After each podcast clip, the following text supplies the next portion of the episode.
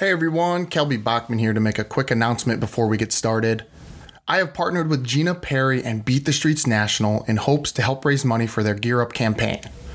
The Gear Up campaign aims to provide youth with a new pair of wrestling shoes, headgear, and workout clothing. We've all been touched by wrestling in some shape or form, so now let us provide the same gift wrestling gave us to those who need it most.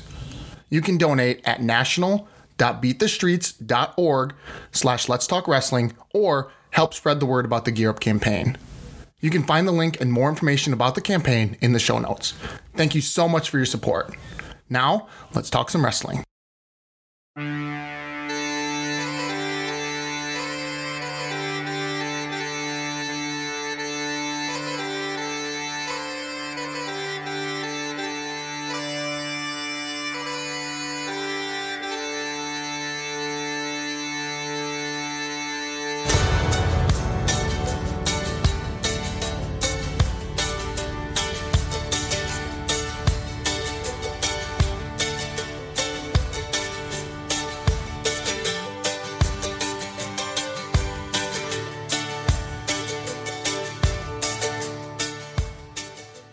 Hello and welcome to season two of the Let's Talk Wrestling Podcast. As always, I'm your host, Kelby Bachman. The song you just heard is Copperhead Road by Steve Earle and is also the walkout song for the next guest on the show, Carter Happel. The Happels are one of the most decorated families in the state of Iowa, and Carter hails from Lisbon, comes from a big family having four brothers and four sisters. He's the oldest boy and the second oldest overall. He was Iowa's twenty-fifth four-time state champion and finished his high school career with a record of two hundred nine and one. He went on to wrestle at the University of Iowa, just like his father, Dean. Carter is now the head assistant at Cornell College, and if you have a chance, get out and support the Cornell Rams tonight as they compete against Saint Ambrose and Iowa Wesleyan in Davenport, Iowa. They also compete at the Luther Open in Decorah, Iowa this weekend. So please sit back, relax, and enjoy Carter Happel. What's been going on? Uh, we just got our wrestling room put that put back together today for the most part at Cornell. Um, we had to get everything out of there while we had our uh, new construction of the new like athletic facility with the weight room and stuff, because they were using it as, as kind of like a buffer zone to like kind of put stuff together, then walk it into the new building. So they just got out of there, and we just got all our stuff back in. So it's been exciting time. Uh, nice. Yeah. So you're you getting a new wrestling room or a new? No, athletic? Just it's the same spot. We just had to get all our stuff out because they were working on the room a little bit, and they just kind of used it as a construction area because they oh, built yeah. a brand new facility connected to the old one. So okay, like a new. It's just new, like locker rooms, offices, uh, oh. weight room, exercise room, athletic training room. Just a wow. Yeah, brand new project that they're just finished up. So nice. And this is all at Cornell. Yeah. In Mount Vernon, Iowa. A little, yep. Little, that's awesome. There's a big improvement. It's really nice. We got yeah. we got spoiled pretty pretty good. Yeah. They seem to support wrestling pretty pretty good there. Yeah. Yeah. It's been I mean, they we've had a pretty well, I shouldn't say we, but Cornell has had a pretty uh, historic wrestling background, like all the way back to like the nineteen forties or nineteen twenties yeah. even. But uh yeah and like with Coach Duro, he's a legendary coach himself, so yeah you can say we you know you're part yeah I can now. I just was like you know I obviously wasn't even alive back then, but. yeah yeah what's it like being back in Mount Vernon, you know coaching in Mount Vernon? You know, like, yeah, it's been, I mean, I'm from Lisbon, obviously, right. I live back in Lisbon now. So, um, I mean, I've always known what Cornell is. Mm-hmm. I was coached by guys that were coached by Duro, and I was even kind of coached by Duro a little bit here and there just because I live next door. But I mean, I've always known what Cornell was, and I knew, I mean, I've always known they've had a pretty rich wrestling history, and then the Mount Vernon, Lisbon area is a pretty rich wrestling community. So it's, yeah, yeah it's a good spot to be. Yeah, that's the truth. Didn't mean to jump right into it, but yeah. yeah. You're so good.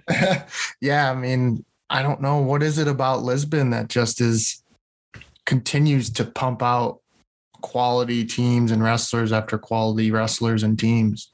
I know. I mean, I wish I had like a, like there was a straightforward answer, but it's, I think it just goes back to the history and the tradition, like what Brad Smith started in the eighties. And then he came back when I was a freshman, and I mean, we started another thing, and mm-hmm. it's just kind of grown since then again. So, I mean, maybe he's just a really good coach. Yeah, he's pretty good. He's yeah. pretty good.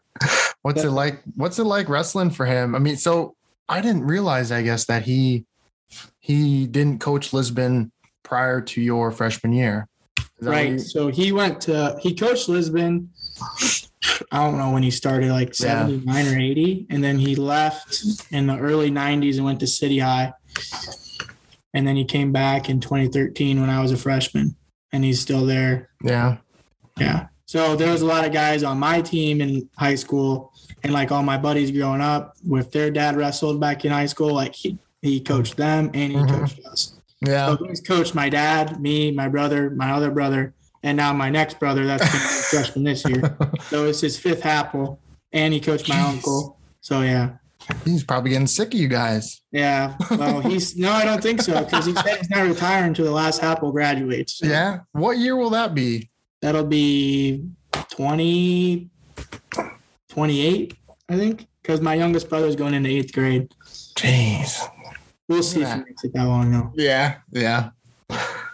Yeah, I mean, what else does he have left to prove, I guess? I don't know, but another, he also coached uh, the head coach here at Cornell, Coach Ham, when Coach, because Coach Ham went to City High, so mm-hmm. he coached Coach Ham in high school, too. So... Uh, we were all just cut from the same cloth. Yeah. And is, is Matt McDonough on the staff there? Yeah. So he's a part-time assistant now. Um, he got a different job last year, and then we and him, me and him kind of just switched roles mm-hmm. like back in uh, late October, early November.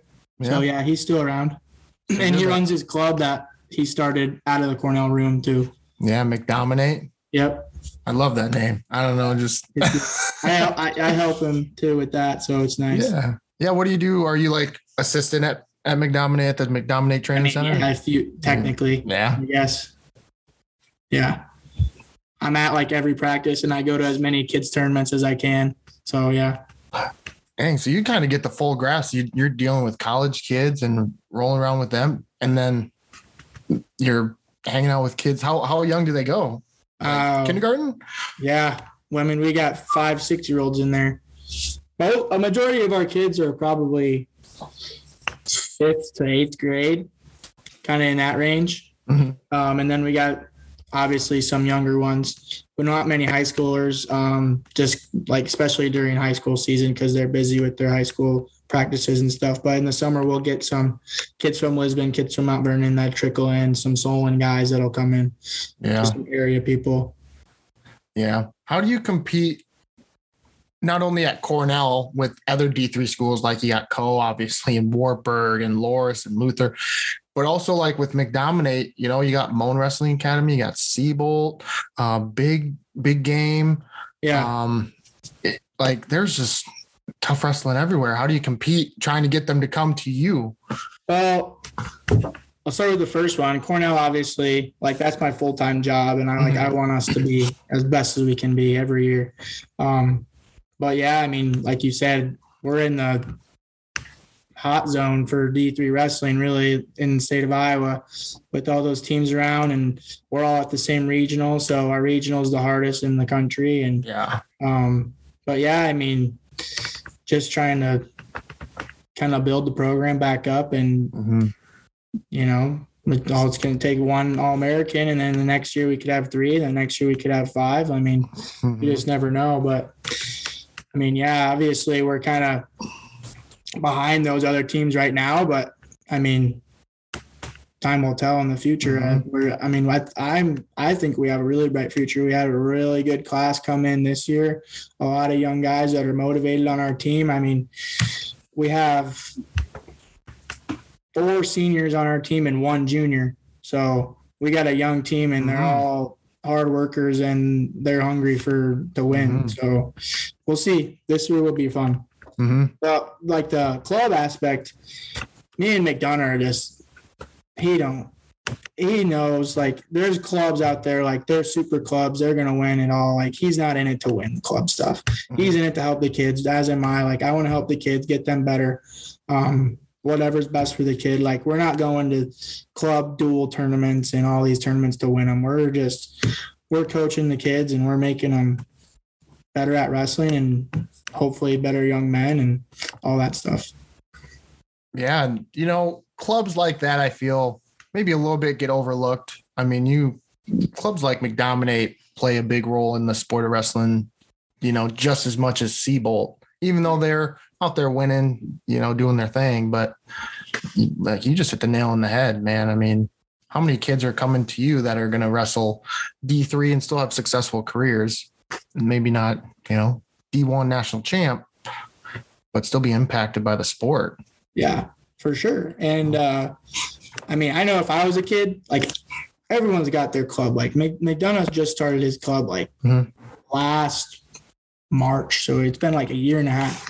So, I mean, he's built from the ground up. And all these mm-hmm. other clubs, I mean, they've started four, five, six, seven years ago. Mm-hmm. So, I mean, even if we were competing to try to be the best, we're nowhere near. Yeah. Because every all everyone's already at clubs. Like, they're not going to leave a club that they like and have a good coach just to come there. But – if I was a kid and I had no club and I had been wrestling for two or three years and I lived in this area, like, that's where I'd be going. Mm-hmm. Matt McDonough was coaching. He's one of the best technicians I've ever seen. He knows so much about the sport of wrestling, and he's been obviously very successful. So, I mean, and that's a lot of the kids that we do get. A lot of kids that come to his club are, I mean, Mount Vernon kids that are Solon kids that are wrestled three years maybe, and all they've ever done is mat pack. So they start, they're like, oh, I want to get better at wrestling. I'm going to go to a club. And that's honestly a lot of the kids that we have are kids that are, that want to get better and are trying to improve and outside just their mat pack or their school program. So. Mm-hmm. And who'd you wrestle for? Was it, the, was it like the Lions Wrestling Club or Lisbon? Um, so, I mean, how far do you want to go back? Like, third grade. Yeah, yeah. Where yeah. Where did the Happel third grade, there was no super clubs. Like, there was no like club wrestling. Like mm-hmm. it was all mat pack stuff. So like, I went to Prairie Hammer and Hawks because that was basically I, everyone in the area went to those practices, and it was just dog eat dog in there. Like I would like Max Thompson, Hunter Washburn, Matt Wimpin, Sawyer Amling, Bryce Paul, all those guys Jeez. were just fighting tooth and nail at each other, third and fourth graders, you know. Mm-hmm. And, I mean, it was a crazy room. And then we got the big – obviously the older kids in there too, that seventh and eighth graders in there too, because it's kind of, it was like a first through eighth grade club. So, I mean, you got older guys in there and you got young guys in there, and we're all just – I mean, all those names I listed, very yeah. successful. But um, after that, um, clubs kind of started to come about. Like D C Elite I, was the first one that I can remember going oh, to yeah. when I was like seventh grade. And even then, I didn't really go very much. I kind of just went like to the Lisbon Mat Pack because we had a good group that would come. Even some people from Cedar Rapids area would come to the Lisbon workouts just because – obviously, my dad coached it, and we had a good program there, and people yeah. wanted to come get good workouts. And um, after that, they, I think Eastern Iowa Wrestling Club started going okay. to that. Joey Slayton was the coach, and they he helped me a lot in high school for sure. Um, and they trained out of the Iowa room, so I liked that a lot. Yeah, yeah. Yeah, I remember back in the day, back in my day, the big the big one was the Cedar Valley Mat Club. Yeah, I think C V M C. That, I think a lot of that went to like Hawk or the Hammer and Hawks Club as well. Mm-hmm. So there was kind of a mix there. Yeah, but yeah, we had some hammers in that room. Yeah, and a lot of those when D C Elite came about, a lot of those kids went to just went to D C Elite from there. Mm-hmm. So then. Everyone started going to D C Elite, and then that room became D C Elite, and then D C Elite was like the place to be when I was in like seventh and eighth grade and a little bit in my in high school. But I went to, I started going to, uh, well, my freshman year, Big Game started. Dylan started it my freshman year, and I went there for like one summer because that was all they did in Iowa. Then Dylan moved to Montana and took the club with him, and then Slayton went to Eastern Iowa Wrestling Club, so then I followed Slayton there. But Slayton and Dylan started Big Game together, kind of.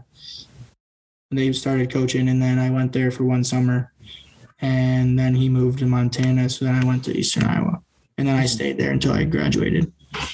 You've been all over the place. That is that. Is, do you think that's a good thing that you've been all over and wrestled all sorts oh, yeah. of different? Yeah. I've wrestled all sorts of competition in the practice room and tournaments and dual meets and anything you could wrestle in. I probably wrestled in, except I never went to like some of those bigger tournaments when I was younger, like Tulsa and stuff like that, or even like folk style postseason nationals. Really? Not sure why. Just never did. Yeah. So I played other sports too. Like when I was young, I wanted to, I jumped right into baseball. I liked playing baseball, and I do the freestyle and reco stuff, but baseball and football and that stuff. But then when I got to high school, I focused in more on wrestling. Yeah, because Lisbon was like, they were pretty dang good at football too when you were in high school. Well, the my eighth grade year they won state. Ah, okay, maybe it was before. Yeah, okay, with like and Tate then Simpson they, we and all were them. Pretty good. We were pretty. I played freshman and sophomore year. We were pretty good. We made it to the playoffs, um, and then after that I stopped because I wanted to wrestle year round. But even then they were still pretty good, and they're still pretty good now. Like I think they're ranked in the top five in Class A right now. Yeah. I might be wrong, but they're pretty good. They were yeah, they yeah. were like twelve and one last year, or like eleven and one last year or something. Jeez, yeah, yeah. They they they just have a good. Seems like a good sports program. I think their baseball team was pretty good. Our men's or our boys' uh, sports at Lisbon, and they, even the girls have been pretty good as of lately. But our boys have always been pretty good at a lot. Like yeah. track won state like four out of six years or something like that. Jeez. Um, baseball made it to the playoffs a lot. Um, they got second one year, like when Austin Crow was on their team. Um, he played baseball at T C U. Oh, dang, really? He actually just got drafted by the Padres. What? Yeah. Nice. Wow. I didn't even know so, that. Yeah, Lisbon produces some good athletes. Which is, which is like when you think about it, like it's just – it's crazy, you know, like it's not this huge populous city, you know, that you would think it's it like was. twenty-five hundred people, maybe. Right. And I mean, back back when I was in high school, they were actually combined, at least for some sports, at least for cross country, they were combined with Mount Vernon. Yeah, I think you know, like soccer, cross country, they still combined mm-hmm. because Lisbon just can't, they don't have enough to field a full soccer team. And because there's like three or four people that want to play soccer. So play soccer, but yeah, cross country, when you put the Lisbon and Mount, Ver- Mount Vernon cross country kids together, they're really good. Like my right. brother Quincy, who just graduated, ran cross country, and they always did pretty well. Yeah. Yeah. They always did pretty well when I was in high school too. Yeah. You know, and I'm thirty, so I'm what, five years maybe ahead of you, maybe. Yeah. So, you know, um, shifting focus here, I want to talk a little bit about, about your wrestling career. Um, you kind of referenced your dad was your coach, you know, in junior high, you know, did, did you ever feel like you were kind of in his shadow a little bit and that you needed to make a name for yourself, or did that not even really occur to you that, you know, he was who he was, three-time state champ, wrestled at Iowa, you know? Well, I don't think so. I don't think so at all, really, just because I don't, when I started having success, like I had success when I was really young. So I didn't really know that much like that. Like I obviously knew my dad was a three-time state champ wrestler at D one level, but like, I don't know what that means. I was like third grade. So, I mean, when you start having success young, and I was already starting to make a name for myself, there was no, I, I didn't, I mean, I didn't feel like I had to do good because he did good. No. So I just went out and I loved the sport. So I just went out and made a name for myself though, just by going out there and winning stuff. Yeah. Yeah. That's it. So it just kind of, just kind of happened. It seems like you just, you yeah. went out there and won, and people were like, I won because he was, he's a really good coach, and I was very fortunate to have him as a dad and as a coach. Yeah. So he is definitely, he's, a big part of my success, especially at the early age. And mm-hmm. I mean, I learned oh, I was very technical, very good, like technically at yeah. a young age because of him. And it just kind of grew and grew as based off what I learned when I was young. So yeah, yeah he he's uh, a lot of credit goes towards him for sure. Yeah. Was it difficult having him as a dad and a coach? I mean, I had my uncle as my head coach a couple of years in high school before I moved to Monticello. And, you know, I know that's a weird dynamic, but having a coach as your father, like what, did that have some challenges too a little bit? Yeah. Only when I got older though. Yeah. I liked it when I was younger. Cause like, that's all I knew. Like he was my coach. He was always in my corner, took me to every tournament, coached me at every tournament. He was at basically every practice because, and even when I was at, when I was young, going to Hammer and Hawks, he was like in the practice helping run the workouts. So the only time he didn't coach when I was young, when I would go to like club workouts or like when I was in high school, he wasn't on the staff my freshman and sophomore year, I don't think, but I mean, he was still around and um, he started coaching again at Lisbon my junior and senior year, I think. And it was just, that's when it was difficult because like I'd already gone two years without him and um, him coming back into the scene. And I knew like I wanted to go to college and wrestle and all that stuff by then. So like, I just, I wanted to be coached by someone else because I knew when I went to college, I obviously was going to be coached by someone else. So I, there's actually one match where I got mad at him that I won't ever forget because it was just funny.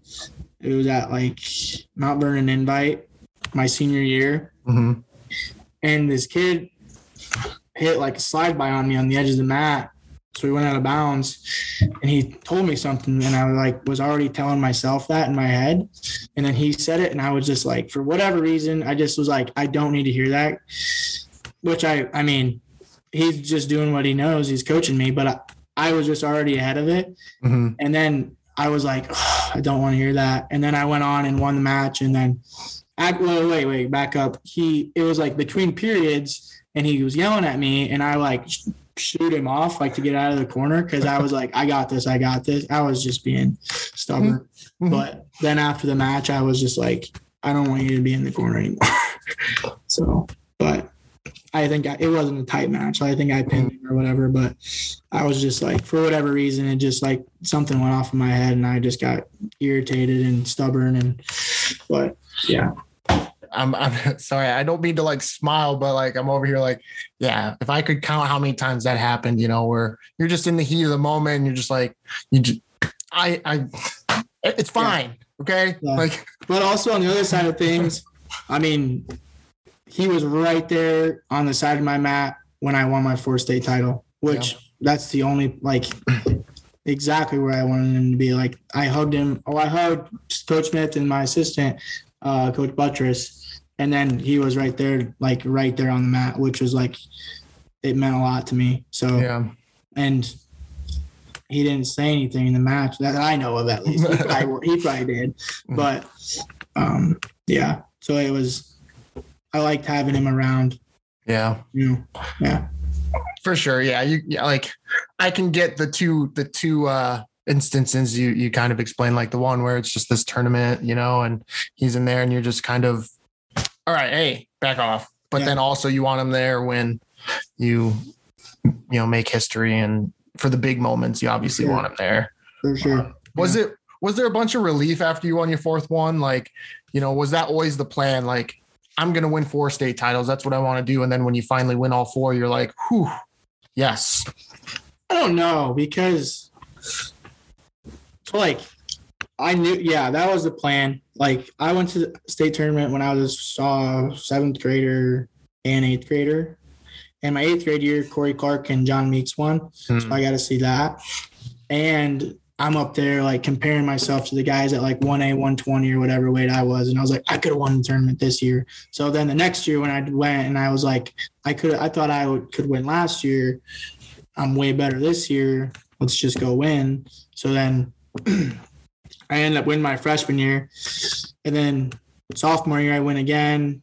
And then by that point like, I know I'm going to win. Like, I'd have to, like, I just know, because, like, wrestling's so, con- like, it's all about confidence. Like, if you don't go into a match knowing, at least thinking that you're going to win the match, like, you might as well not go out there mm-hmm. because it's not going to go your way.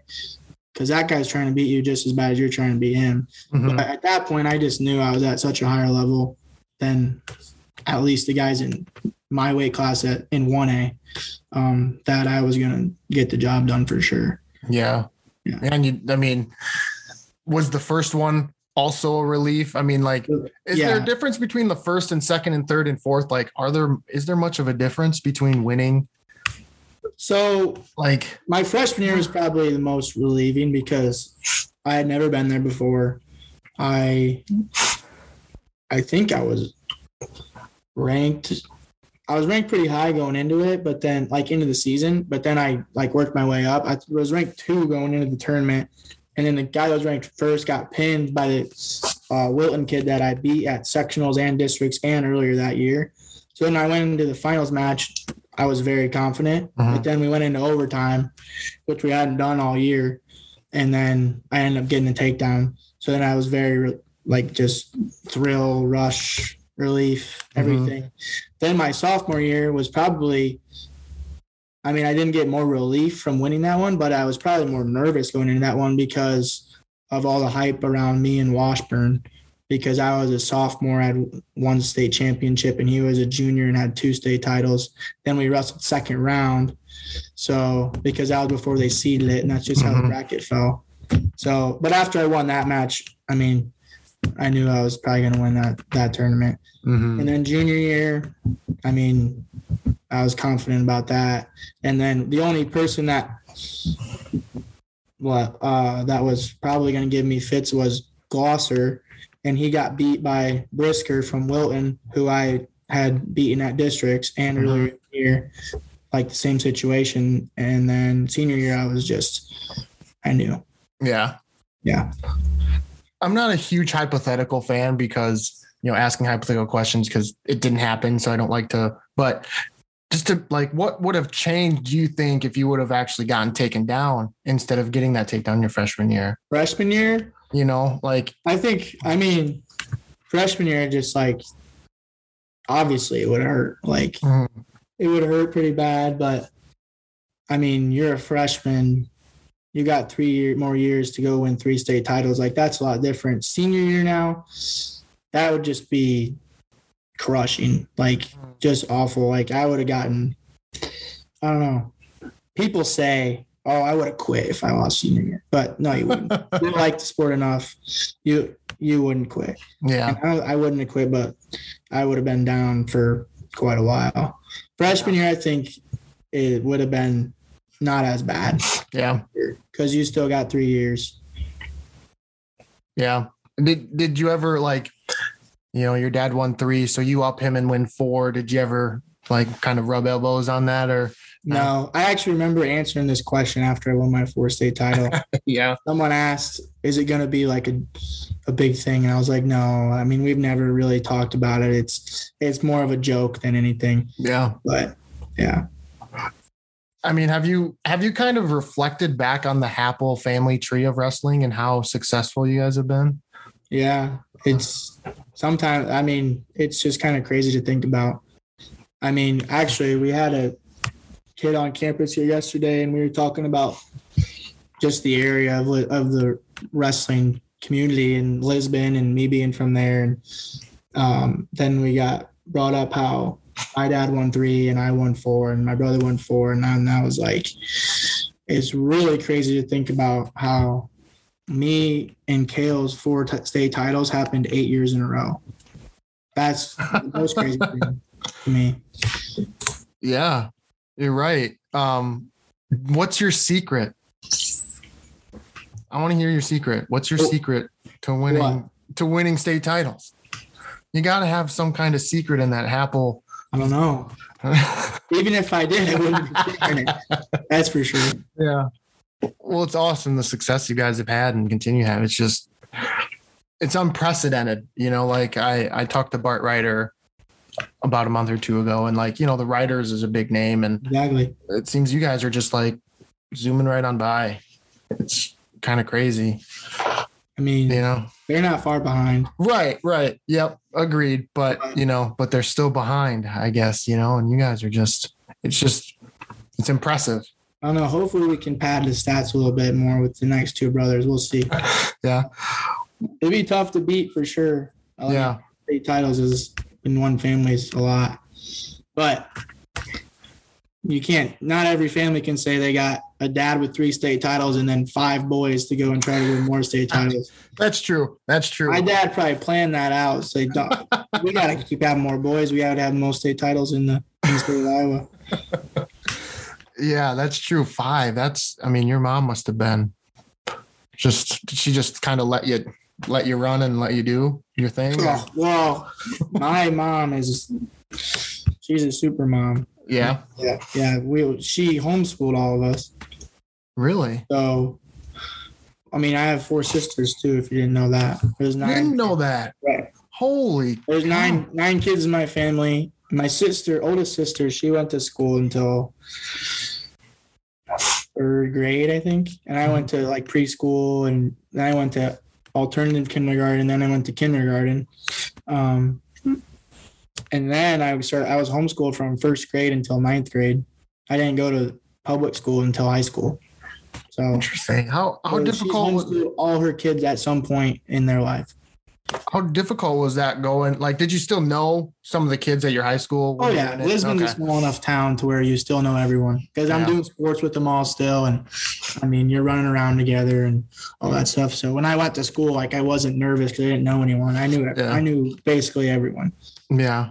What What's the homeschool scene like? I mean, I think, you know, there might be some sort of perception about what it, it is and isn't, you know, like, set the record straight, like, homeschooling, what, describe that, I guess. Um, it's kind of hard for me to remember a lot of it, but I mean, when I got into like, when I was young, like my mom just taught us like life skills, like just, we went grocery shopping with her and we'd do math on the tax for the, on the receipt. Really? We'd go to museums and all this stuff and just learn history at museums. And like, we didn't do a lot of reading a book, mm-hmm. textbook. Like when I got older, I did a little bit more of that. But mm-hmm. when I was young, like she would just take us places and we would learn. We'd go to like the Children's Museum in Coralville, and we'd go to mm-hmm. museums in Iowa City, like the one on campus, and mm-hmm. learn stuff that way. Um, but then there was also like a homeschool building in Marion that you can go and like buy curriculum from, and kind of like the homeschool program for the Marion area, mm-hmm. which we went to a lot. Like they'd hold classes and stuff. So, I mean, I remember taking an art class there, a science class oh, there really? where we like dissected a pig one time. Really? Of, yeah. Just a bunch of different stuff like that. Um, and then she would just check out curriculum and programs from there. And like, I remember like my eighth grade year, my math was, I had a teacher that I'd plug in a D V D and check chapter one, and he would go through a lesson and I would follow along and do pro- problems. And then my parents would check them. And if they were right, I got, I, I mean, we didn't really do grades. Like if I was doing, if I was struggling, then obviously mm-hmm. I needed help, but I didn't really struggle in a lot of stuff. And then when I transitioned into high school, I wasn't behind by any means. That's for sure. Really? Awesome. That, that seems like a, a pretty, pretty nice, like, um, what do I want to say?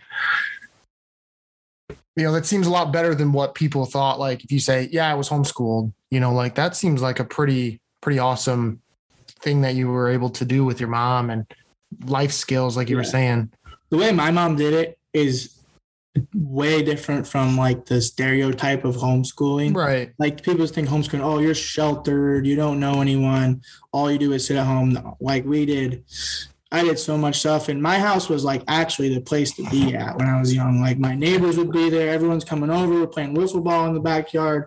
We got a trampoline. We're doing stunt tricks and stuff. So yeah, that's where everyone was. Yeah.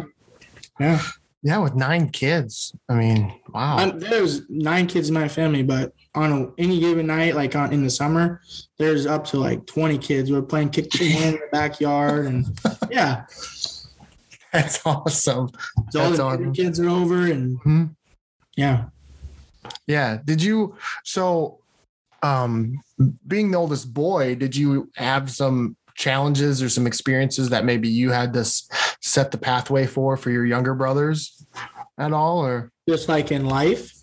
Yeah. Or on the mat, both. I mean, was there something that, you know, you kind of were the, you kind of bared the torch there? I mean, in wrestling, I think, I mean, I think they just wanted to kind of follow in my footsteps. Obviously, Kale, he wanted to one-up me. Yeah. And then when Kale and me both went four, then Quincy hadn't really had much success. I mean, I think that kind of played a role in his career a little bit, just because his brothers and his dad were so successful and he couldn't really get the job done. But, I mean, his senior year, he was he was – the best rest, the best Quincy Happel I've ever seen wrestle. But um, I don't know. It's kind of hard to, I can't really put myself in his shoes, but mm-hmm. I just, that's just how I feel in life, like in just general life. I don't know. I think, I mean, we were all, we were just close. So like, we didn't really have like struggles with each other, like with our family. We're just a tight knit, big unit. Mm-hmm. But uh, that's an interesting point. You bring up your brother Quincy, and then you have, you know, two other brothers. Did you talk to him much about maybe did him feeling a lot of pressure being a Happel? His two older brothers won four, and he wasn't having the same success. Like, did you talk about that, or did he express that that was um, kind of struggling for him? I don't. I don't think we ever really talked about it like that, like sat him down and said, are you feeling this? Are you feeling that? But I'm sure my mom has had that conversation with him. But I just, I, it's just uh, what I, what I could see and feel just from what him watching him wrestle throughout in the, in the year, and then watching him wrestle at the state tournament was like a completely different guy. So it's just what I saw. And then his senior year, he was, Like he had, he probably gave Marcel Lopez his closest match all year, and he was a four-time state champion. Mm-hmm. So, I mean, he just, he was right there all four years of his high school. He could just never like win that match to get him on the podium or get him into the semifinals or whatever it was. Like, mm-hmm. I don't know. I think that's why it's why I think pressure, a little bit, nerves, you know. Mm-hmm. And then it didn't happen his freshman year, and then it didn't happen his sophomore year, and then it didn't happen his junior year. So his senior year was he must something must have clicked for him, because he looked really good. Mm-hmm. Yeah, where what's he up to now? Where's Quincy at now? He's well, I recruited him to come to Cornell, but he uh, he was over, done with school, and he's doing uh he's got an apprenticeship with a local electric electric company. Nice. Yeah. He wanted to be, be hands-on with something, so he kind of thought he, sure. wanted to be, he wanted to go into engineering, but he was done with the schoolwork. Yeah. And he, he would have came – if he would have came here, he would have done uh, cross-country too. Really? But I think he was just over sports and school and just wanted to get into the workforce and make some money. Yeah.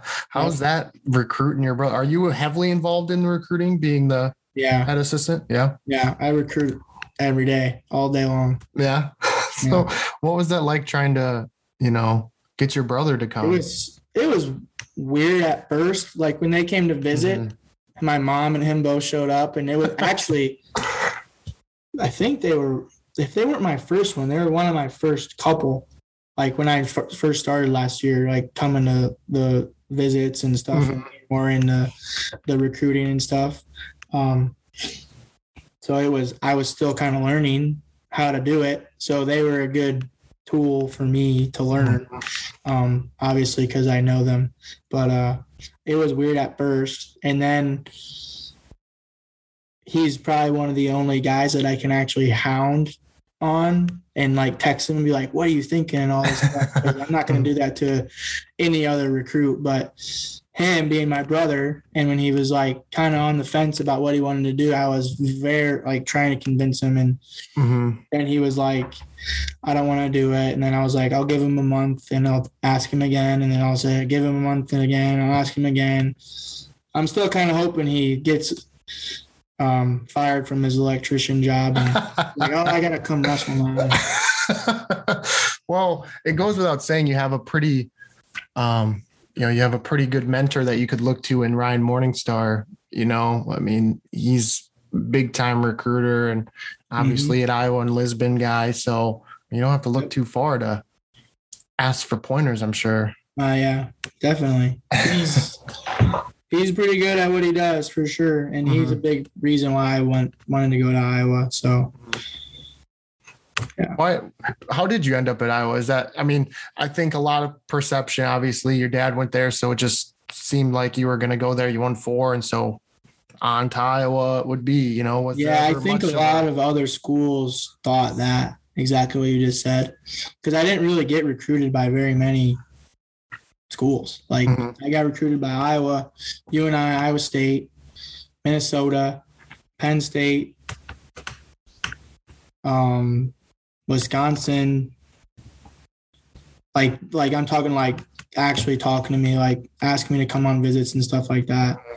Other than those schools, like uh, Notre Dame, they're Division two. But other than those schools, I mean, I didn't really get much from other schools. Like maybe a text and be like, hey, this is so-and-so. We're interested in recruiting you. And then – but, like, I would get calls from all those other schools. But then it kind of all just dwindled. Like, they just stopped talking to me because I think they were all just like, he's going to go to Iowa. But – yeah, I mean, I only visited Iowa and U and I, like, officially. Mm-hmm. So, I mean, I just was always a Hawk fan. My dad went there. Coach Smith went there. Mm-hmm. Royce went there. Ryan went there. Um, I practiced in their room three nights a week, you know. So mm-hmm. it was just – it would have taken a lot for me to not go there, which yeah. I actually did like U and I, and I like Coach Schwab a lot. Mm-hmm. But – uh I just, I just liked Iowa more. Yeah. And I wouldn't trade my experience there for any other place. Mm-hmm. Even though I didn't have the career I might've wanted, but I, it's, that's just where I wanted to be. And it was a great time and the best coaches. And that I, I mean, even now, like me and Tom and Terry and Ryan's relationships are just really good. So mm-hmm. yeah, how did you like how did your expectations change? I guess, you know, you weren't consistently the starter, and so like did you ever think about going somewhere else and competing for a starting job somewhere else? Or, you know, did you just like were you just one hundred percent in and gonna make it work no matter what?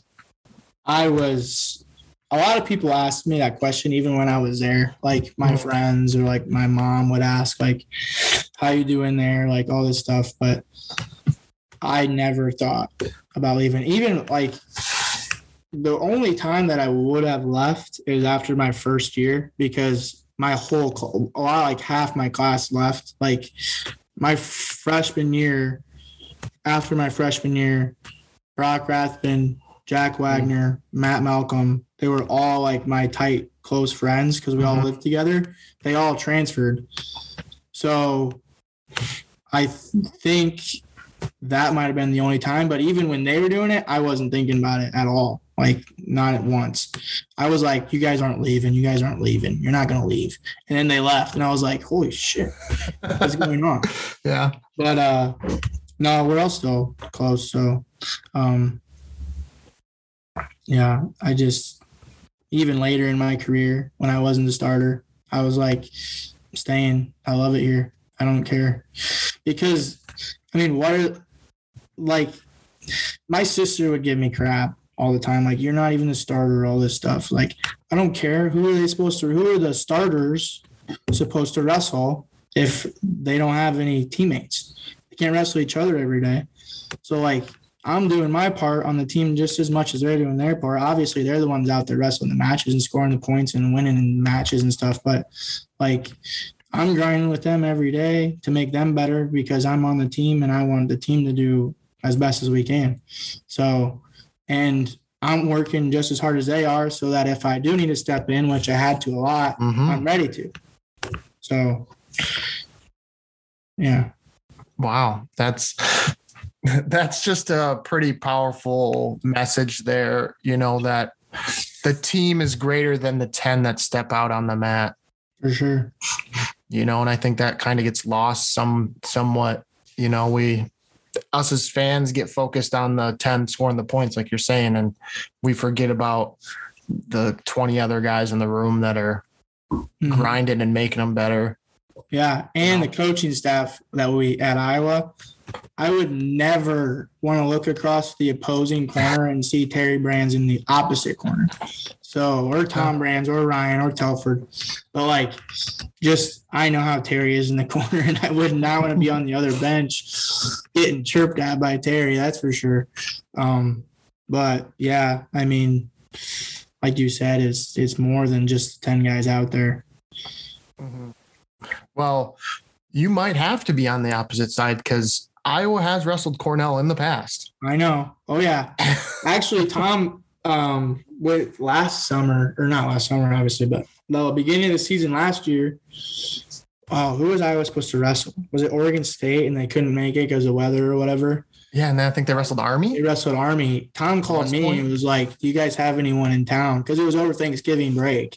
Mm-hmm. And I was like, no. He was like, we're trying to find a duel. And I was like, I can't. If we had our guys, there's just no way. There's just no way. But they found one. Yeah. But, yeah, I mean, they have – we have wrestled. They actually – I wasn't a part of that ever. They – my – senior year was the last year they did that. Mm-hmm. So, yeah, I know it was quite a few years ago. They wrestled, yeah, Cornell and Iowa Central. I think was mm-hmm. was the was triangular. Stan wrestled at Cornell, and he wrestled Mike Evans twice, I think. Yeah, didn't go well for him. Yeah, I was gonna say. um, you know, I think also what gets lost is you're still competing with the team. You're you're going to opens. You're competing there. You mm-hmm. know, um, sometimes unattached, sometimes attached. You know, um, another question I thought of was just about how you handled the pressure succeeding at the college level with the accolades that you had from high school, you know, carrying that over and the pressure that maybe you put on yourself or other people put on you. Like, you know, I mean, did that ever play a role in you, or did you just kind of let it be known that that's the, what it was? The pre- the pressure of being like having success in high school, trying to translate that into college. I didn't get, I wasn't feeling pressure for that. Like, oh, I have to do good. My freshman year, like my redshirt year, I was, I pretty, I think I went like twenty-three and three or something. And mm-hmm. I won a couple of tournaments. I had a pretty good year. Mm-hmm. Um, but the year after that, my freshman year, me and Vince Turk were going back and forth for the starting spot. And that's when I started feeling pressure because, like, if I'm out there and I lose, like, starting spot's gone. He, it's his turn now. And if he loses, then maybe I get my sec, my another chance. So, like, I almost wrestled not to lose a lot just because, like, I can't go out here and have a bad performance. Otherwise, I'm out. And then – so then almost affected my wrestling in that way and just not going out and letting loose like I'm used to and – trying to score points and winning matches that way. I was just trying to, you know, go out there and win at or not win, don't lose, right? Mm-hmm. Really. So I struggled with that. That was the main thing I struggled with more than anything, probably. And a lot of the times we didn't even know who was going to wrestle until one thirty-three was either up or over. Like it was a, we actually coin flipped once for who was going to wrestle.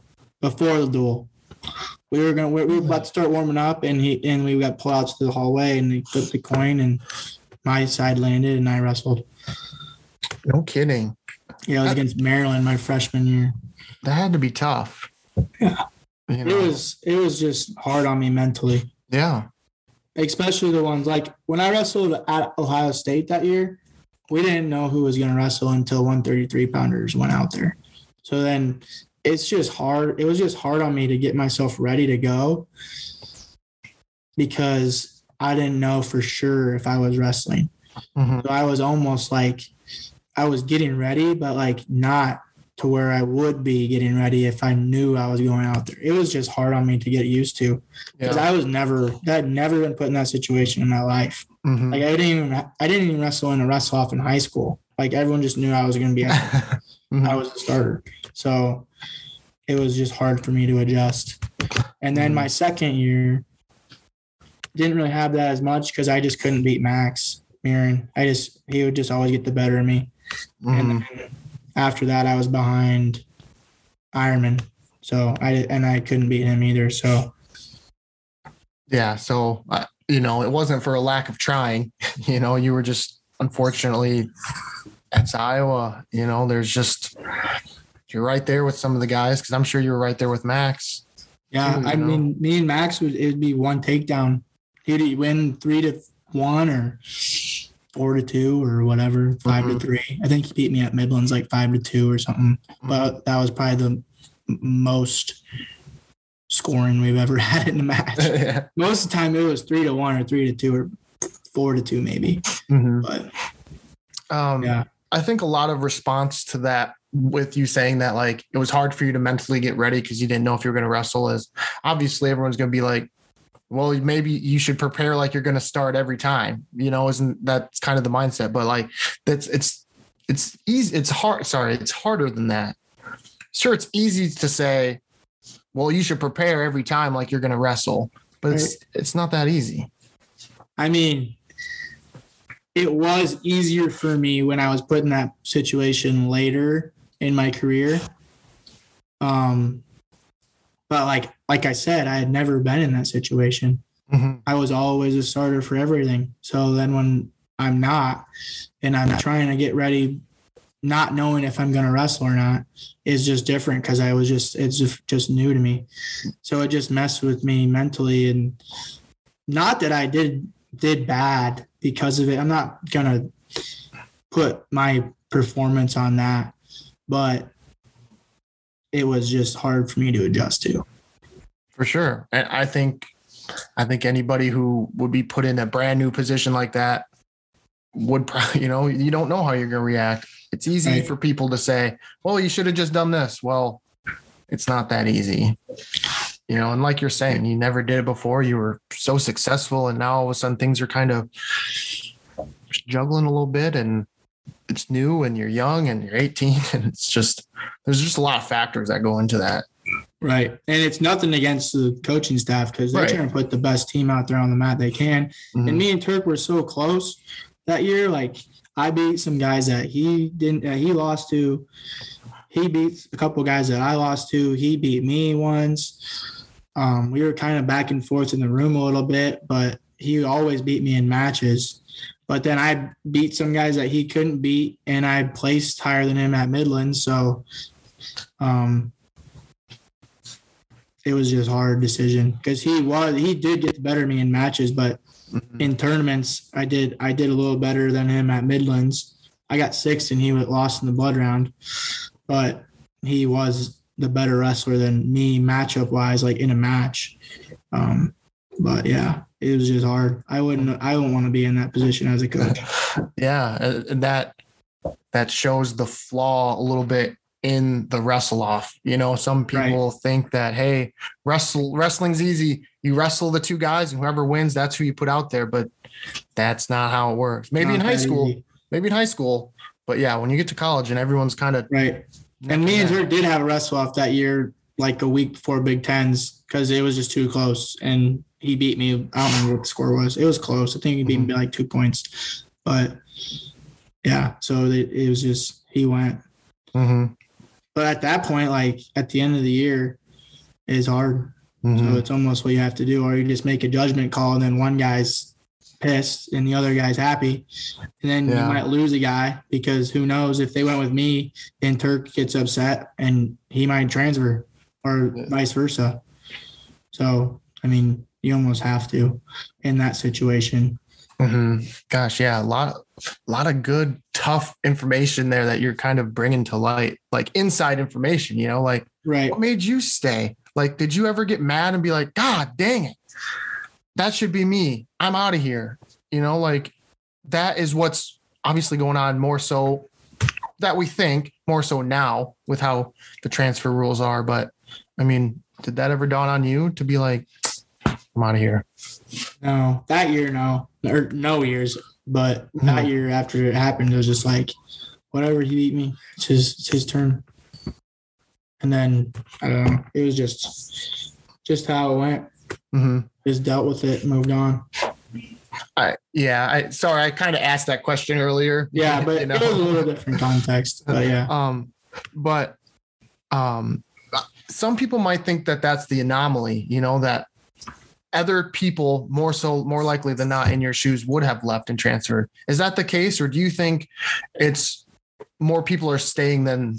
than what well, you think now? No, I think yeah. people are gone. Like, but with, like you said, with the rules now and all the transfers that we've seen as of late, like within the last two, three years, people are gone. I, like, I, I think probably eighty percent of people, if that, if that happens to them, not the way, not, I'm, I'm not saying that what happened to me was bad.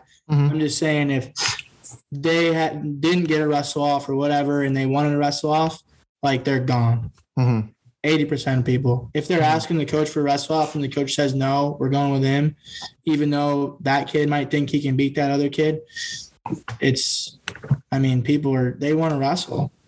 So there's not a lot of people that are willing to accept the fact that you're on the team that you want to be on because of the reasons you want to be on that team. They want to go and wrestle, which, I mean, I don't blame them. I mean, I will, I want to, I want to wrestle too, but I just didn't see myself being any other place than the University of Iowa. Mm-hmm. So, I mean, I didn't want to be anywhere else. Even if I could have started and won a conference title somewhere else and made the national tournament, maybe All American, I don't, I mean, I didn't, well, I didn't see myself doing that anywhere else because I couldn't see myself being at, on any other team. Mm-hmm. I just wanted to be on the University of Iowa wrestling team. Hmm. Yeah. And to your point, you know, it, we're not sitting here saying that all kids are crybabies and they're leaving, or coaches are making bad decisions and they're leaving, but just sometimes circumstances happen that lead them to, you know, want to compete, like you're saying. Right. And I think some people leave without really thinking about it or taking a little bit of time mm-hmm. to really think about it. They just get upset and they're gone. Mm-hmm. But you know, have you not my place to say really right yeah um have has Cornell seen, like, have you guys been, I know you've only been there a year, but have you seen or been impacted Cornell wise? Have they been m- impacted by people being able to transfer a little more freely than they have in the past? Um no, you don't really see transfers in D three very often. Or people coming down from D one to D three or D two to D three? I mean, there might be more. There's more Division One, Division Two falling in, transferring into D three than there is Division Three kids transferring to another Division Three school. Okay. Just because, for whatever reason, someone went D one or D two and they didn't have success and they want to have success for, and they transferred into a Division Three school. But um, there's not much D three to D three. I feel like if someone stops wrestling out of school, it's because they just don't want to wrestle anymore. So they quit mm-hmm. or, or for whatever reason. But um, I haven't really seen much D three to D three. Mm-hmm. There's more D one, D two down to D three for sure. Well, there's not a lot of it, but mm-hmm. I think more of that than going to a different Division Three school. And I think they're in for a rude awakening, rude awakening if they feel like they're just going to go from D one to D three and just, you know, kind of clean house or have success and just, you know, hey, I was in a D one room. I was recruited by these guys, so I should be able to make it in D three. And that's not how it works. It's not always the case for sure. Especially if you come to one of the Iowa schools, like you're going to have to wrestle one of the toughest tournaments in this area in college to even make it to the national tournament. Mm-hmm. So it's definitely, I mean, you're going to bring your A game. For sure. You better. Yeah. um, you know, I was thinking about this earlier when you kind of were listing off guys like Royce Alger and Ryan Morningstar and your dad. Um, has it ever dawned on you that, like, you know, the younger kids who may be in kindergarten or whatever, who are coming up through the ranks now might be looking at you the same way that they were looking at you or your dad and Royce and them, like, hey, that's Carter Happel, four-time state champ. He's a le- legend at Lisbon. Like, has that ever dawned on you that that might be a thing someday or might already be a thing? I I don't know. I haven't really thought about it in that way, at least, but I'm sure it will. I mean, Lisbon's room, we have every state champion, like, fat head of them on the top of the award stand, like their picture, like huge, like it's like four four foot tall on the wall with their name and every year they won. So like if you're a kid and you want to go in there and look, like you can see all the legends up there. So I'm sure it'll, it will, I mean, in time, but there's still all those other ones up there to look at too. So mm-hmm. You get back to those practices much in Lisbon? Uh, no, I'm too busy here. Yeah. Yeah. I mean, last year I went to, I went into their room for like Thanksgiving and they have like a little takedown tournament, like an open practice. And it's just Lisbon people. And I wrestled with Kale mm-hmm. and then I just kind of watched. Yeah. Kale actually beat me, but. Really? It was a, yeah, it was a yeah. two minute period and he beat yeah. me six to four. Yeah. But, I mean, he's still got a long way to go. Yeah, of course. There's two, there was seven, five more minutes of the match we could have wrestled. Right. So you never know. What What was your best position, do you think? Were you good on your feet? Were you on bottom or top? Or um, probably on my feet just because I'm comfortable there. Bottom sucks, so no one likes that. No one likes bottom. I got real. I actually got really good on top in college, just because, just like riding wise, just because it's a little different, because like there's riding time and stuff. Mm-hmm. But I I got really good at just keeping a guy down, you know, mat returns and riding guys flat and stuff. And but yeah, on my feet, definitely feel very comfortable with my like high crotch, and that's probably my most comfortable position is actually in on a high crotch. Mm-hmm. So. That's probably my best position. Yeah. You asked. Is like the high crotch or just on your feet? In both. In the high crotch. like like I have hands on the leg, head outside. Mm-hmm. Yeah. Um, so what else are you doing now at Cornell? Are you you're just in a you're just a coach there? Like yeah. do you do anything else at the university? Just head wrestling, head assistant wrestling coach. That's it. That's it? Yep. Nice. And what kind of led you to this job at Cornell? Like, how'd you kind of uh, get offered there? Coaching with McDonough led me to Cornell because he was here. He was mm-hmm. he was in my position last year mm-hmm. as the head assistant. Then he got a new job just for his reasons. He had just family reasons. Yeah. He needed to get a new job. Um, but I was already helping him with his club that summer. And then I was starting to come in to help out at Cornell. Like I met some Cornell guys through him, met Coach Ham through him. And we, um, me and Ham just, he was like, you want to come in and help two days a week? And I was like, yeah, sure. So I was like part-time assistant. So I was getting like a stipend and, you know, just coming in. And then he just pulled me aside one day and was like, hey, McDonough's got this going. We need a full-time guy. And I was working at um, Elite Stone Fabrications, which is where my dad works.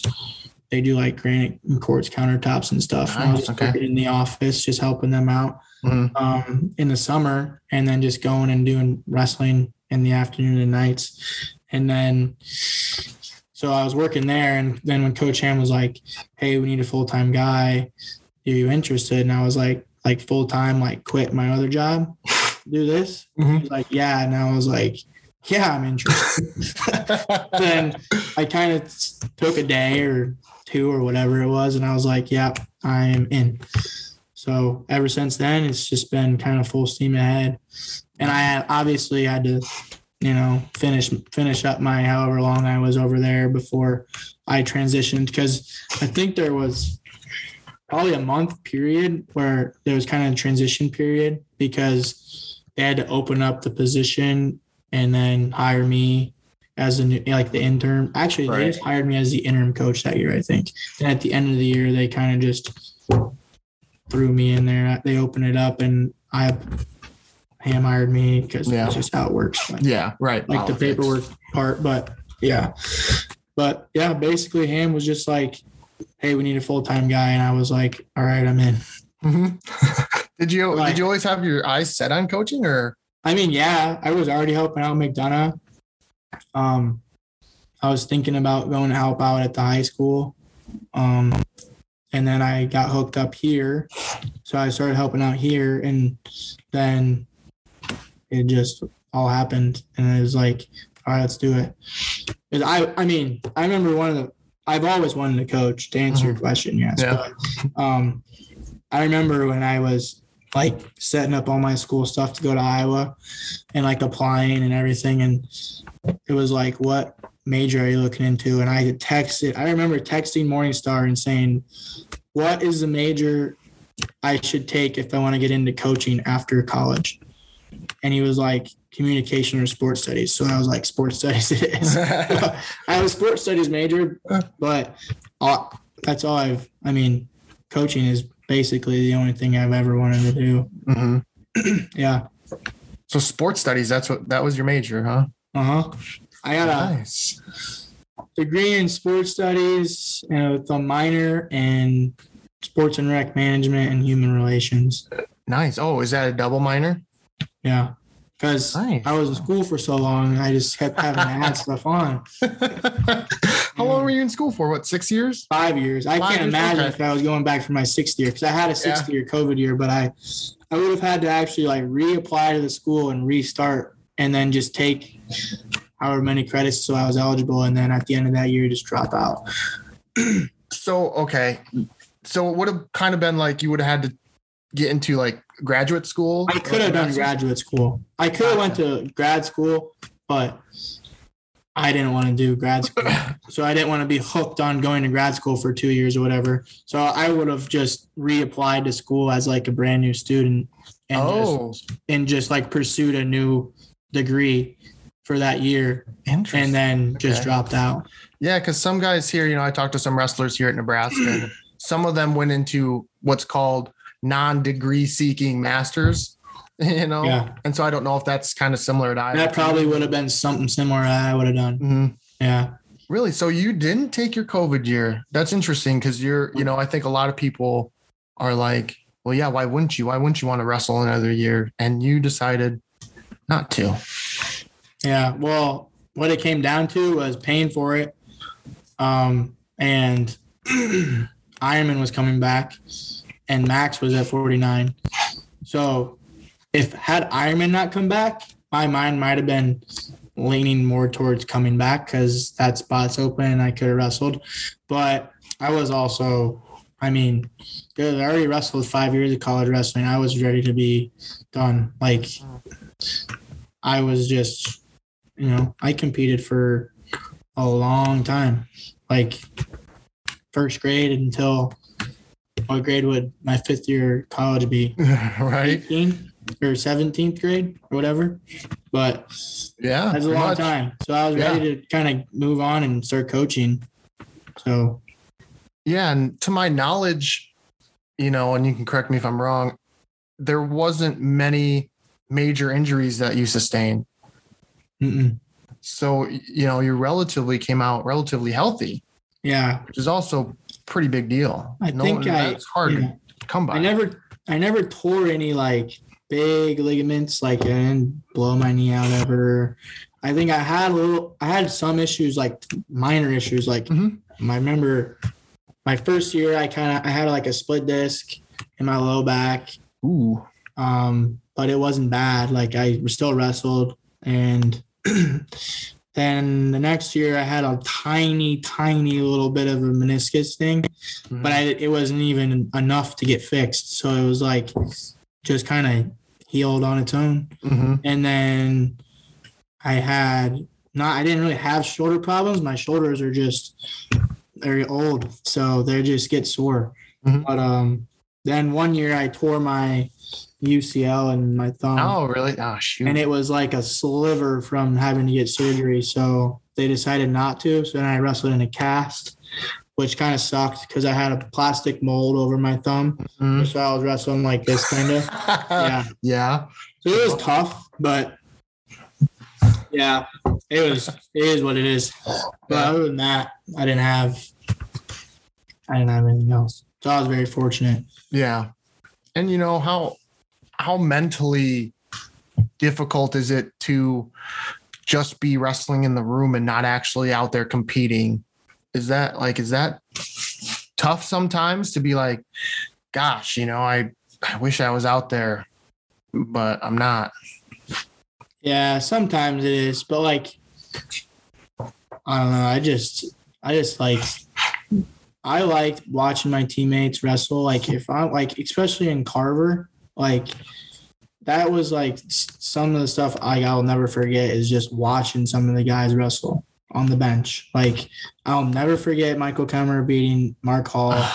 I'll never forget just like all these matches just from the bench. Like I remember we were wrestling Okie State one year and Brandon Sorensen was wrestling, pretty tough kid, and he went out there and just throttled him, tech fault him. Like I will never forget that match. There's just so many, like it's just like it's awesome. It's, yeah.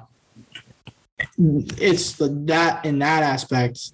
I'm not sitting there saying, oh, I wish it was me, because, like, I am just pumped for my teammates. But then, like, obviously you want to wrestle at Big Tens. You want to wrestle at the Nationals. So that happens everywhere. Mm-hmm. I think it happens with everyone, too. But, yeah, so sometimes it's tough. But when you're rest- when, when you're on the team and you're on the bench with your with all your boys and you're out there wrestling in front of fifteen thousand people, or your your guys are wrestling in front of fifteen thousand people in Carver, and you're in that experience, that atmosphere, and it's just there's nothing like it. Mm-hmm. It was awesome. How how did the ten starters and the coaches and everything, how did they still keep you guys a part of the team and make you feel you were part of the team, you know, even if you weren't out there competing? Like what, what did they kind of do to well, still make you feel a part of the team? Um, yeah. Cause you one, are, you know, yeah, you are. Yeah. One, I mean, one big message that Tom always hammered on us and made us, made us know is like his, his saying was always, well, you're a heartbeat away from the lineup. So like, you gotta be ready. Like, What what if I'm behind Ironman and he's in practice and something happens and God forbid he gets hurt, like, and I'm out there screwing around and I'm not coming into practice and I'm like, oh, I'm not starting. I'm not coming to practice. I'm not going to work hard. And then that happens and I'm not ready. Then I lose my opportunity because they're not going to put me out there. If I'm not ready, they're going to put someone else out there. So that's always in your mind. Like, hey, what if something happens? Like I was ready. I was uh, Max Murin. I was behind Max Murin at forty-one, and uh, we wrestled in Purdue. And Lugo came down with something that week, and they're like, "Hey, let's just let's just skip this one, and we'll throw someone else out there." So then they're like, "Happel, we need to wrestle forty-nine." So I bump up and I wrestle forty-nine. So it's just stuff like that. Like you got to be ready, and then outside of the wrestling room, like I'm living, we all live together. We're all hanging out all the time. Um, you know, so everyone's pretty close with each other. We mm-hmm. all lived in like the same area right across the street from Carver. So we're always around each other. So we're all really good friends. Yeah. Yeah. Wow. I'm just, I'm just taking this all in, 'cause this was a great perspective about how a wrestler and how just a true athlete and somebody who loves the sport. It's a good, you're a good representative of how, how you should act and how you want your teammates to act, even if they're not, you know, one of them ten guys. You know, you're just the epitome of what a good teammate at a university, at a wrestling, you know, on a wrestling team should act. Yep. So, yeah. And I got a story. Um, That just that made me thought think of it, but I remember I was young. It was one of my first, first or second year at Iowa, and I was wrestling Gilman, and he just pummeled me like bad, and I was feeling sorry for myself, and he was just shoving me all over, and, you know, he was having his way with me, and I wasn't fighting back. And he sat me down after practice, and he gave it to me good, like, hey, I need you to push me. If you're going to do that crap, I'm not going to ask you to wrestle anymore, and I, I need someone that's going to push me. So that made, like, click in my brain, like, hey, if I want to wrestle Gilman, I got to fight him. Otherwise, he's not going to ask me to be his partner. So then I'm sure other guys think that same way. So if I don't work hard against someone, like, they need to get better, and they're making me better by me trying to make them better. So that, like, when he told, like, when he sat me down, and, like, he was giving me a stern talking to too, like, it wasn't quiet, he was yelling, but that's just the way he's wired. Like, if something's bothering him, that guy, he's letting you know. So yeah. So when he talked to me about that, it just clicked in my brain, like, hey, I need to be a good teammate, even if I'm not the starter. Like, I got to go out there and get these guys better. Yeah, for sure. And the, the, a lot of lessons that you learned from wrestling, you're translating now into your, into coaching. I think you can relate, you know, into a wide realm of wrestlers who mm-hmm. aren't the starters, who are the starters, who might be bouncing back and forth. You just have a, a lot of experience that I think you're able to pass along. Yeah, because when I see that in practice, like, as a coach, I can pull that guy aside and be like, hey, I'm not going to let him wrestle with you anymore mm-hmm. if you're not pushing him, because how is he supposed to get better? Mm-hmm. So it's kind of, it relates, it relates to coaching, and I can see it with the whole team rather than just wrestling one guy and feeling it from him. Mm-hmm. So when I'm on the side and I see someone being lazy and getting their butt kicked and not fighting back, it's like, hey, go over and kick him in the butt and tell him to get going, because how I, I'm either going to switch you guys because I want him to get better and you're not getting better, or you need to pick it up. So, yeah. And, you know, a lot, the lessons that the starters are learning, you're learning the same thing, because you're in the same practice as they are. So whatever yeah. they're, whatever they're getting preached at, you are too.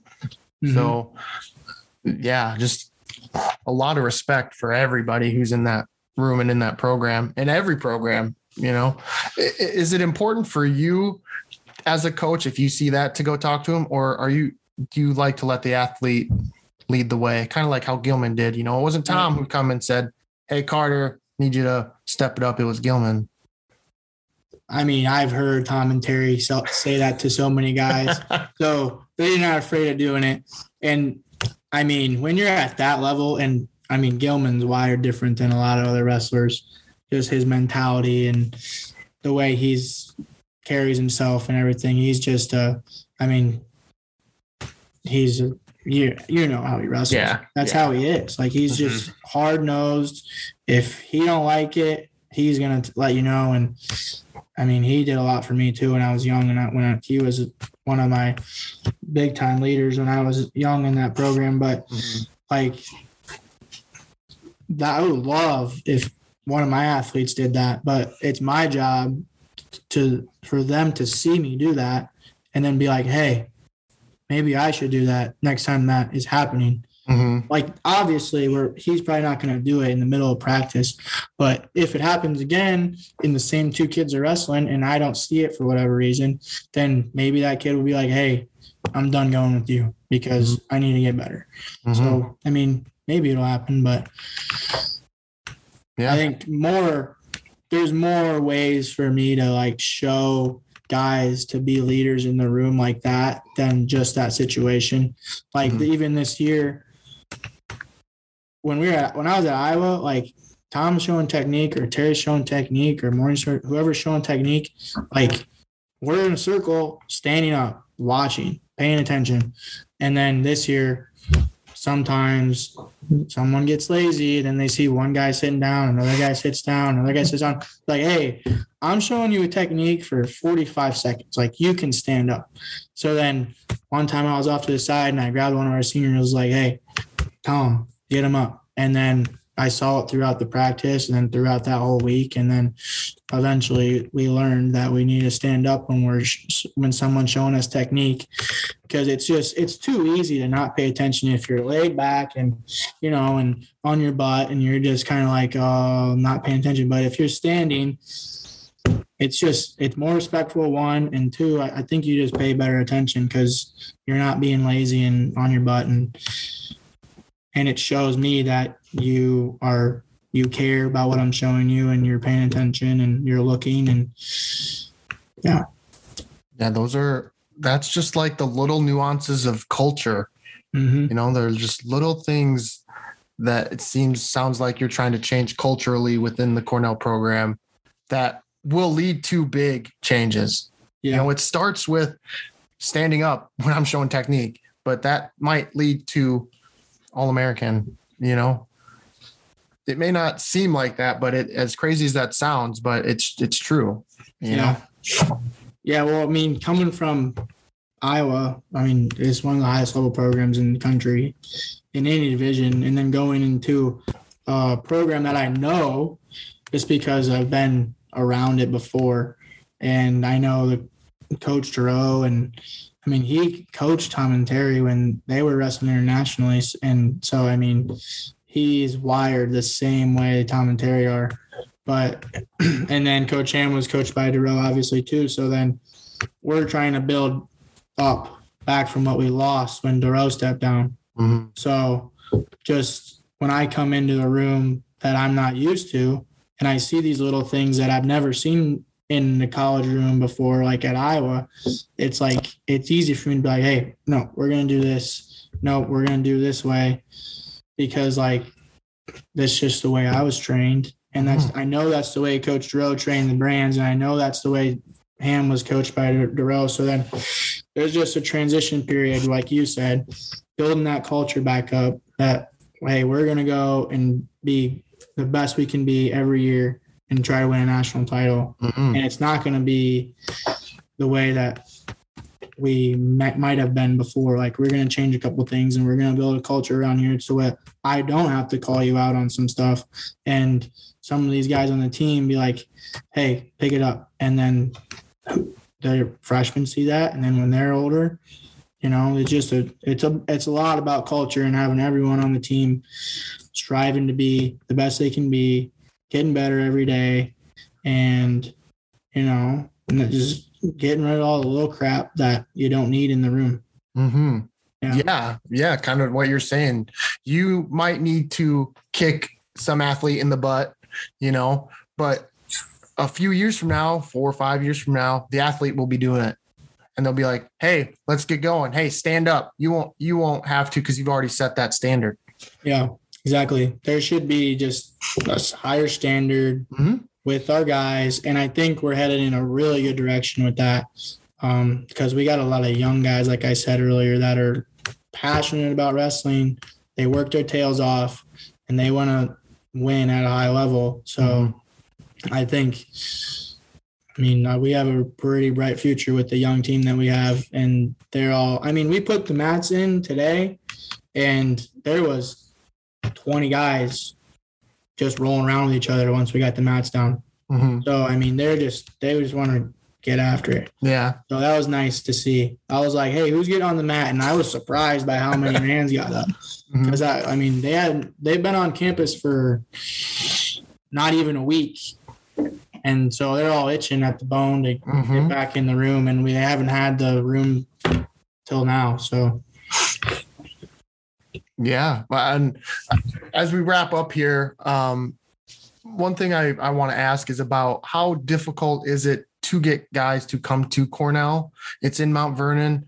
You know, you obviously know the area very well. It's not like, you know, Mount Vernon is this big booming town. You know, it's kind of like Upper Iowa where it's in Fayette, where the town's really small and the town is almost the college. You know, is that difficult to be like, hey, come on over to Cornell? And they're like, Mount Vernon? Uh, I don't think so.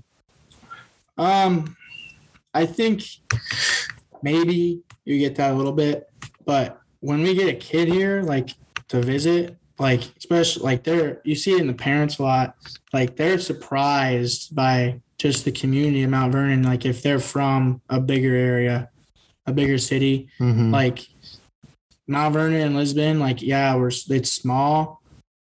So like not many people are used to that, especially if they're from a bigger area, even mm-hmm. like double the size of Mount Vernon. So not a big area, but like bigger. They just come here and they see like just the community and how it's like, it's kind of just a small farm town that has a college in it. So there's not a lot of crime. There's not a lot of just riffraff stuff like you see in the big cities. Um, it's kind of quiet. So some people like it and they just, they get, they're surprised by how nice it is. Mm-hmm. And then you got Cedar Rapids fifteen minutes away if you want to go to the city and do whatever. You got Iowa City twenty-five minutes away if you want to go to wherever. Mm-hmm. Um, but you get to live kind of away from it, so you're not in a loud city, mm-hmm. um, and just kind of have a little your own little spot. So mm-hmm. it surprises parents. But I then like Coach Ham, he's told me a couple times how he's from Iowa City and he came here and was just shocked, and he's never left. So mm-hmm. he's still here. So he must like it yeah. because, yeah. And the Lisbon area, it's the same. I mean, they're touching. Lisbon and Mount Vernon are touching. Not the same town. Yeah, right. Not the right. same town. Nope. But they're touching. But they have similar aspects to it, like I just talked about. Mm-hmm. Yeah. And kind of like you, you know, you you went to Iowa City, but where did you end up? You came back. Yeah, you know? I'm, not, I'm not a city. I'm not in. I'm not. I don't like the big towns. Yeah. I was ready to to leave Iowa City. Yeah. And get back to smaller area. Mm-hmm. Well, I was also noticed that uh, some Cornell swag, you have uh, some new Cornell swag. Stuff looks oh. really nice. Yeah, Cliff King hooked up. Cliff King and we got, well, we got practice here from Cliff King because um, Cliff King sponsors our home tournament. So we get we get all our practice gear and team gear and stuff through them.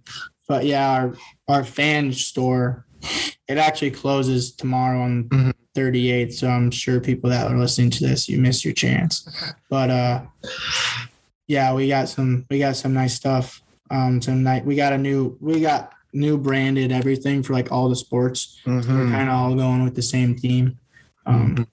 But it's nice because the brand we got, it's like a circle with the ring around it, so it actually looks like a wrestling mat. So it works really good for us. Yeah. Um, so yeah.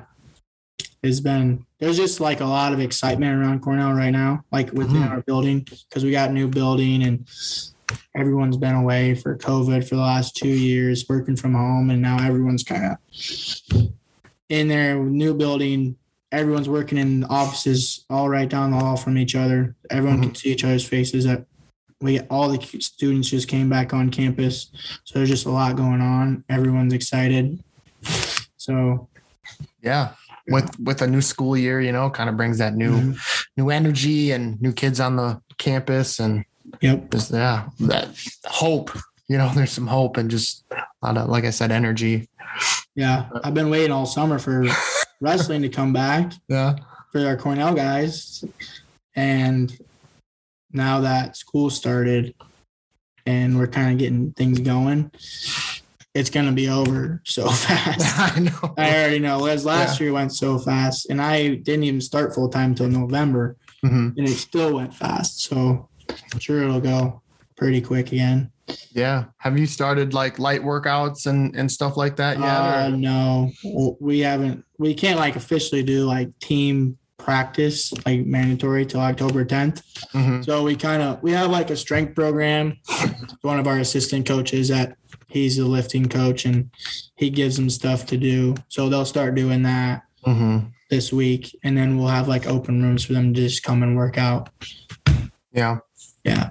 But it's all gotta be like voluntary until mm-hmm. the season actually starts. But yeah. we got, we got a good group. They're gonna, they're gonna do it. Mm-hmm. Yeah. yeah. You know, you gotta start somewhere. And like you said, you know, uh, the late Mike Duro, you know, Coach Duro, you know, would probably be proud at where, where it looks like it's the trajectory is going. Mm-hmm. I know? Hope so. Yeah, for sure. Yeah. Um, Well, yeah, I appreciate you taking some time to to chat with me about, you know, everything from your experience to what you're doing now. You know, it's it's been awesome, insightful, very insightful for me. Yeah, yeah, thanks for having me. Yeah. I was I was I was excited when you asked me because I'd actually just I actually just did one with a local guy. His podcast. Uh, he's a Mount Vernon kid, and he went. He played football at Cornell, and he has his own podcast. So I actually just did that like last month. So nice. When you asked me, I was like, "What's going on?" People ask me to do podcasts and stuff, but I like it. Yeah, I like it. It's fun because I can talk. People always give me crap because I just talk, talk, talk, talk, talk. Yeah. No, well, you're very punctual, and you were very, you know, informative, and I thought you were very good, articulate as well. So um, the way I introduce my guests is I play their walkout song or a song that they relate to or whatever. So like for you, what would that be? If you had like a walkout song or if you had a song that you're like, this is me, this is like my song. And we could play my walkout song in Iowa. But yeah, I'll probably go with that one. Uh, right. It was Copperhead Road by Steve Earle. Copperhead Road by who? Steve. What was his name? Steve. Steve Earle. Copperhead Road. How does that song it go? It starts with like the bagpipes. Okay. Yeah, and there's like a dance to it in there. There's a dance to it. Yeah. Okay. But yeah. Yes. Yes, I know that song. Okay. Mm-hmm. It rings a bell. It's like a. It's like. Country, yep. Yeah. Yep. But it's got a good. It's got a good first beat. That mm-hmm. I always liked. But did you walk out like did you time it? I you know, tried so, to. Yeah. You know, everyone tries to, for sure. Yeah. Yeah. But um we actually saw him live in Iowa City once. Tom took really? me and a couple other guys. It was like, hey, Steve Earle's Happel, that's your walkout song. We'll go, we'll go, we'll go uh watch him. He was at like the Engler Theater, so we went We went and watched him with, it was like me and Stoll and Tom and I think Sammy Brooks might have went. Really?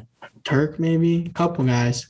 Yeah. It was good. He played it right away. I was going to say. And then I didn't know. I only knew like two other songs that he was playing. Other than that, I didn't really know anything, but I got I got to see that song live. So yeah.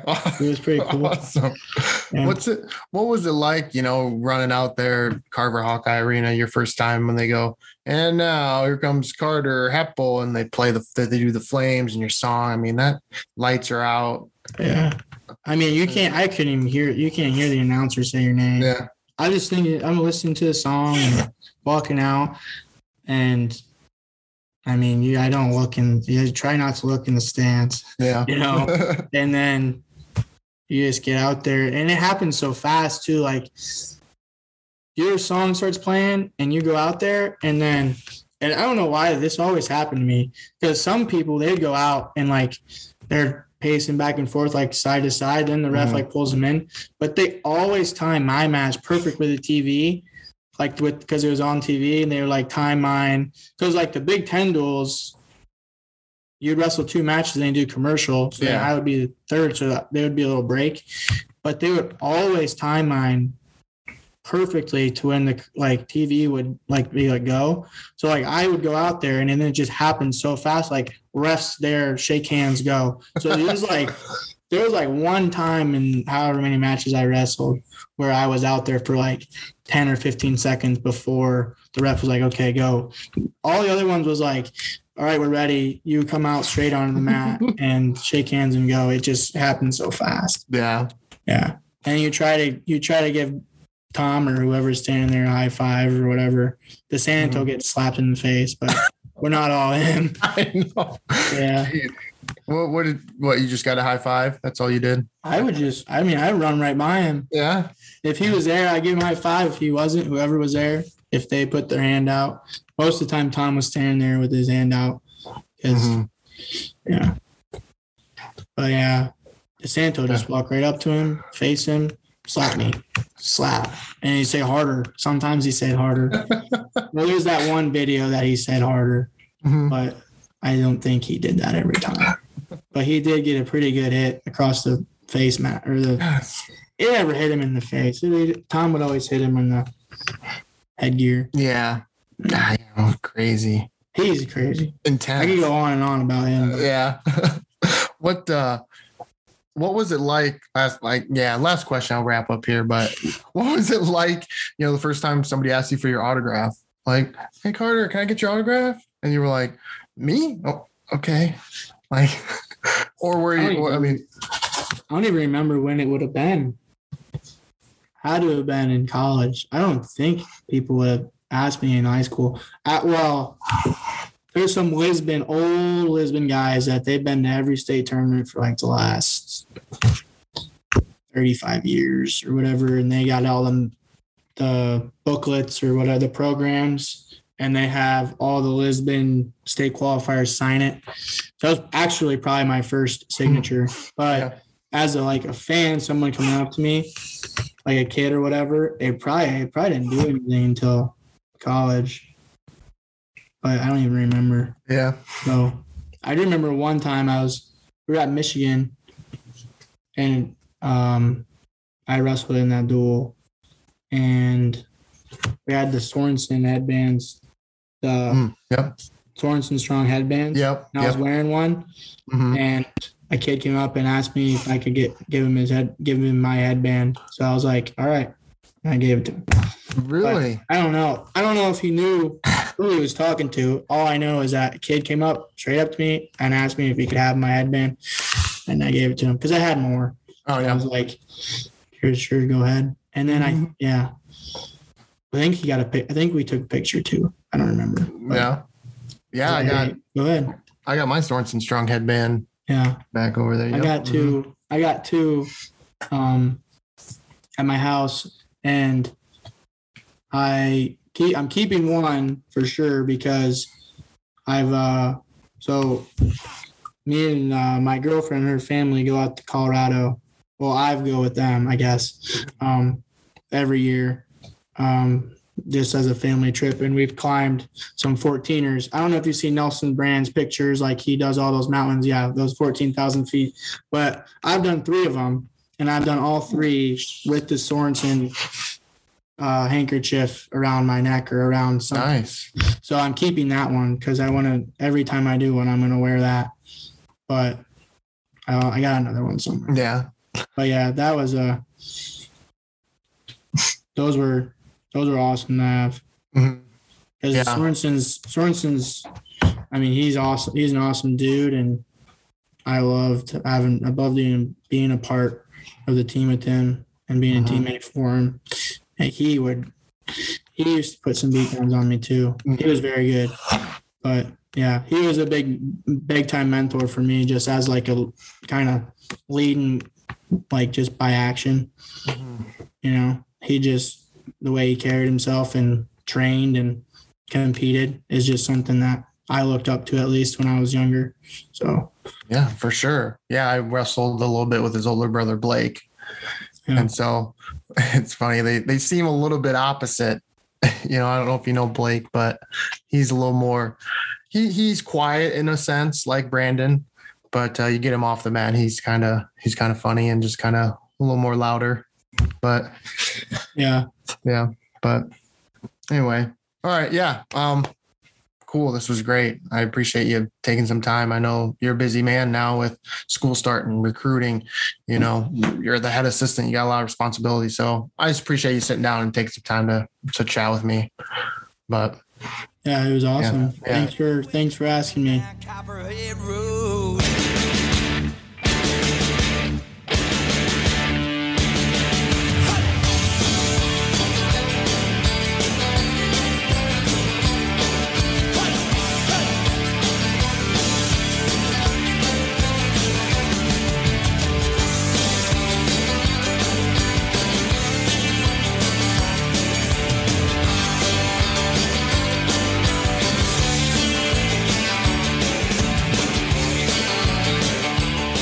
Thanks again for listening to this episode of the Let's Talk Wrestling Podcast. Special thanks to my guest, Carter Happel, for taking the time to sit down and chat with me. Cover art created and designed by Kristen Gill. Please feel free to rate, comment, and subscribe to this podcast. You can also check me out on Facebook, Twitter, Instagram, and Snapchat to hear more of my content. And as always, be sure to tune in to hear the next guest of the Let's Talk Wrestling podcast. Lastly, don't forget to check out the show notes for more information about the Gear Up campaign and visit their website. Again, that website is national.beatthestreets.org slash Let's Talk Wrestling. Take care, and we will see you next time.